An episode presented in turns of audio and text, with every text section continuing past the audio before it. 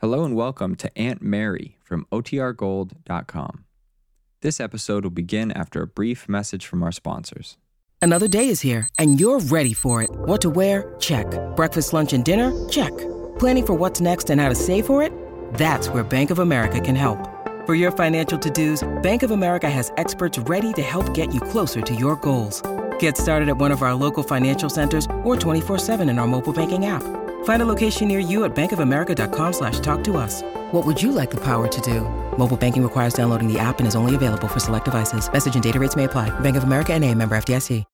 When you need mealtime inspiration, it's worth shopping Kroger, where you'll find over 30,000 mouth-watering choices that excite your inner foodie. And no matter what tasty choice you make, you'll enjoy our everyday low prices, plus extra ways to save, like digital coupons worth over $600 each week. You can also save up to $1 off per gallon at the pump with fuel points. More savings and more inspiring flavors make shopping Kroger worth it every time. Kroger, fresh for everyone. Fuel restrictions apply. Now for our story. It was early afternoon.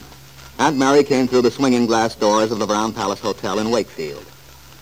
As she walked along rather slowly, there was a thoughtful look on her face. A moment before, she had said goodbye to Nicholas Dorn, the young writer to whom niece Peggy had been engaged. The date for the wedding was set. The invitations had been sent out.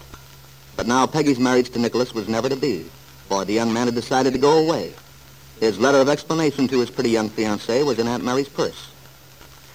And even though Mary Lane respected his reasons and felt that his decision had been the right one, she couldn't help wondering what effect it would have on her niece. But now, as she starts to pass Stephen's paint and hardware store... Oh, Aunt Mary? Aunt Mary? Oh, oh, hello, Lily. Goodness, you certainly were a million miles away.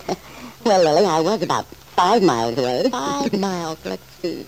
Way I calculate, that was just about as a Lane farm. Am I right? Yes. I bet you were thinking about Peggy.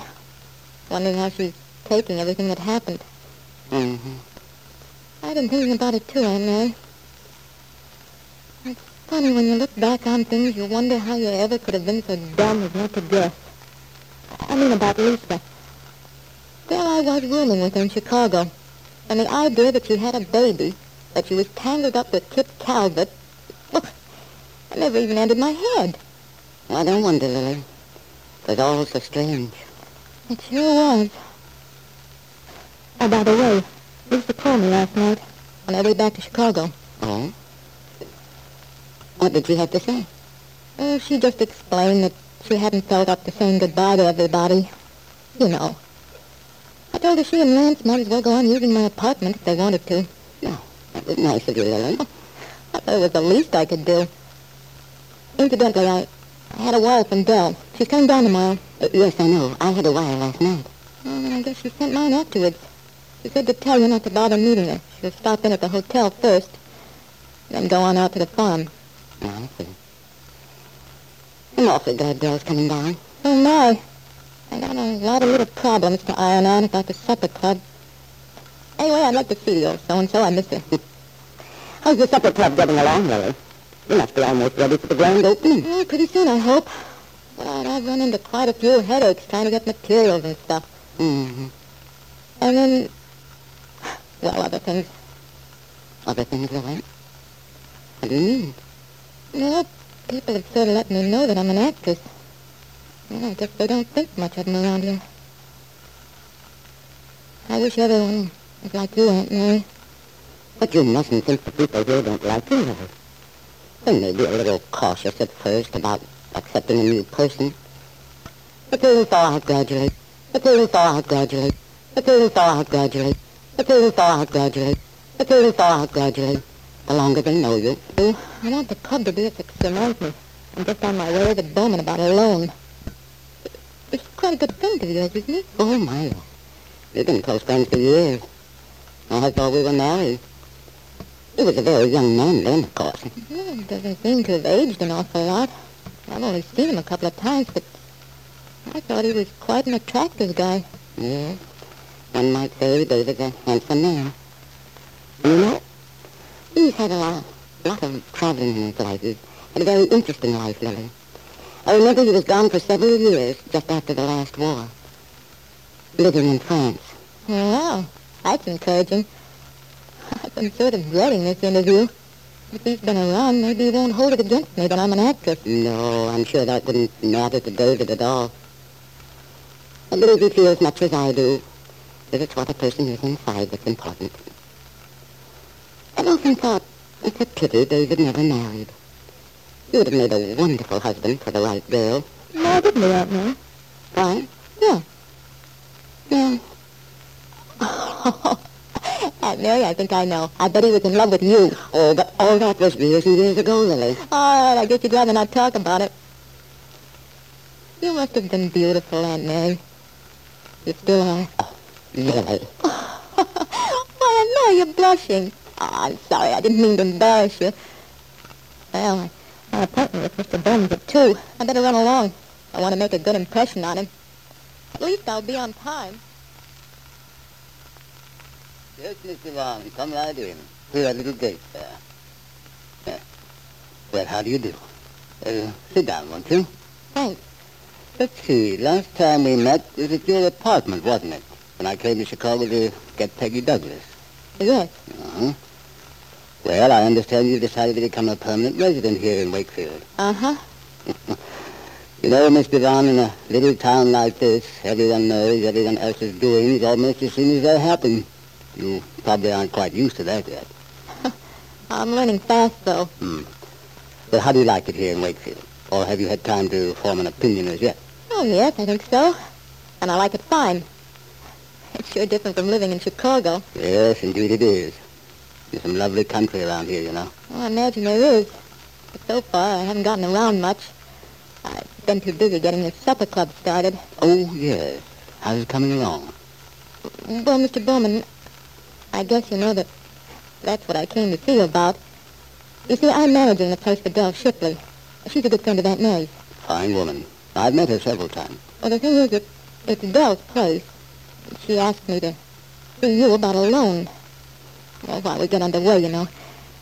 Most of Dell's money is tied up in this place she has in Chicago, the Golden Peacock.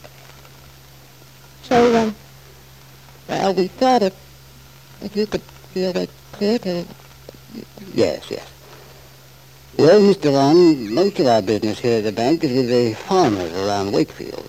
We let them have money to buy new equipment, put in improvements, that sort of thing. But a nightclub, uh, somewhat different undertaking. I'm not sure. Oh, but it, it's not really a nightclub, Mr. Bowman. We haven't a name for it yet, and that's why we've just been calling it the supper club. But you see, we intend to serve food, have a little entertainment during the week, and then on weekends we, we'll have an orchestra down from Chicago and turn the place over to the young people. The young people. Oh, I see. Uh, it was Aunt Mary's idea.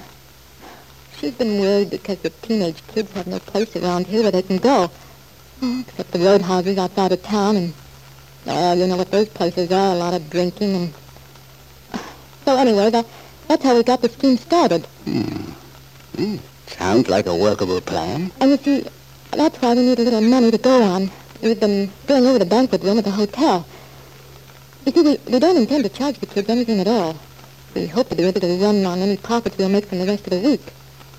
But until we get rolling, we'll be operating at a loss, I imagine. But with any luck, it, it won't be long until we'll be out of the woods. Well, it's too true Wakefield hasn't anything like that.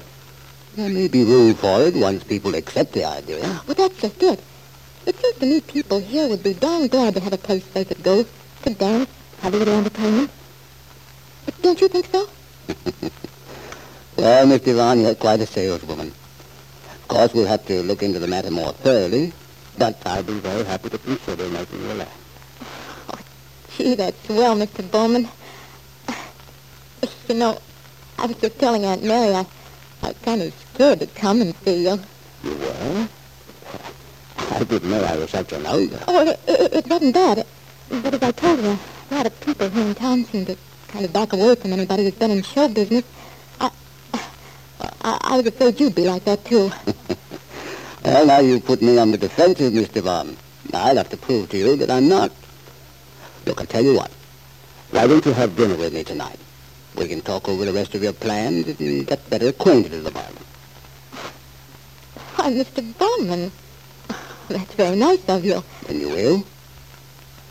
Yes, I, I'd like to very much. It was after closing time, and the bank's doors had been locked for the day. David Bowman let Lily Devon out, walked slowly back, and sat down at his desk. But after a moment, he rose and went to the window. He could see the lovely blonde girl crossing the street, walking quickly, the tall, slender body full of vitality and youth. He watched her until she disappeared. And Lily, at the same moment, was smiling as she thought of David Bowman's asking her for a date. But then she realized that no one had since she'd been in Wakefield. By no one, Lily meant Randy Lane.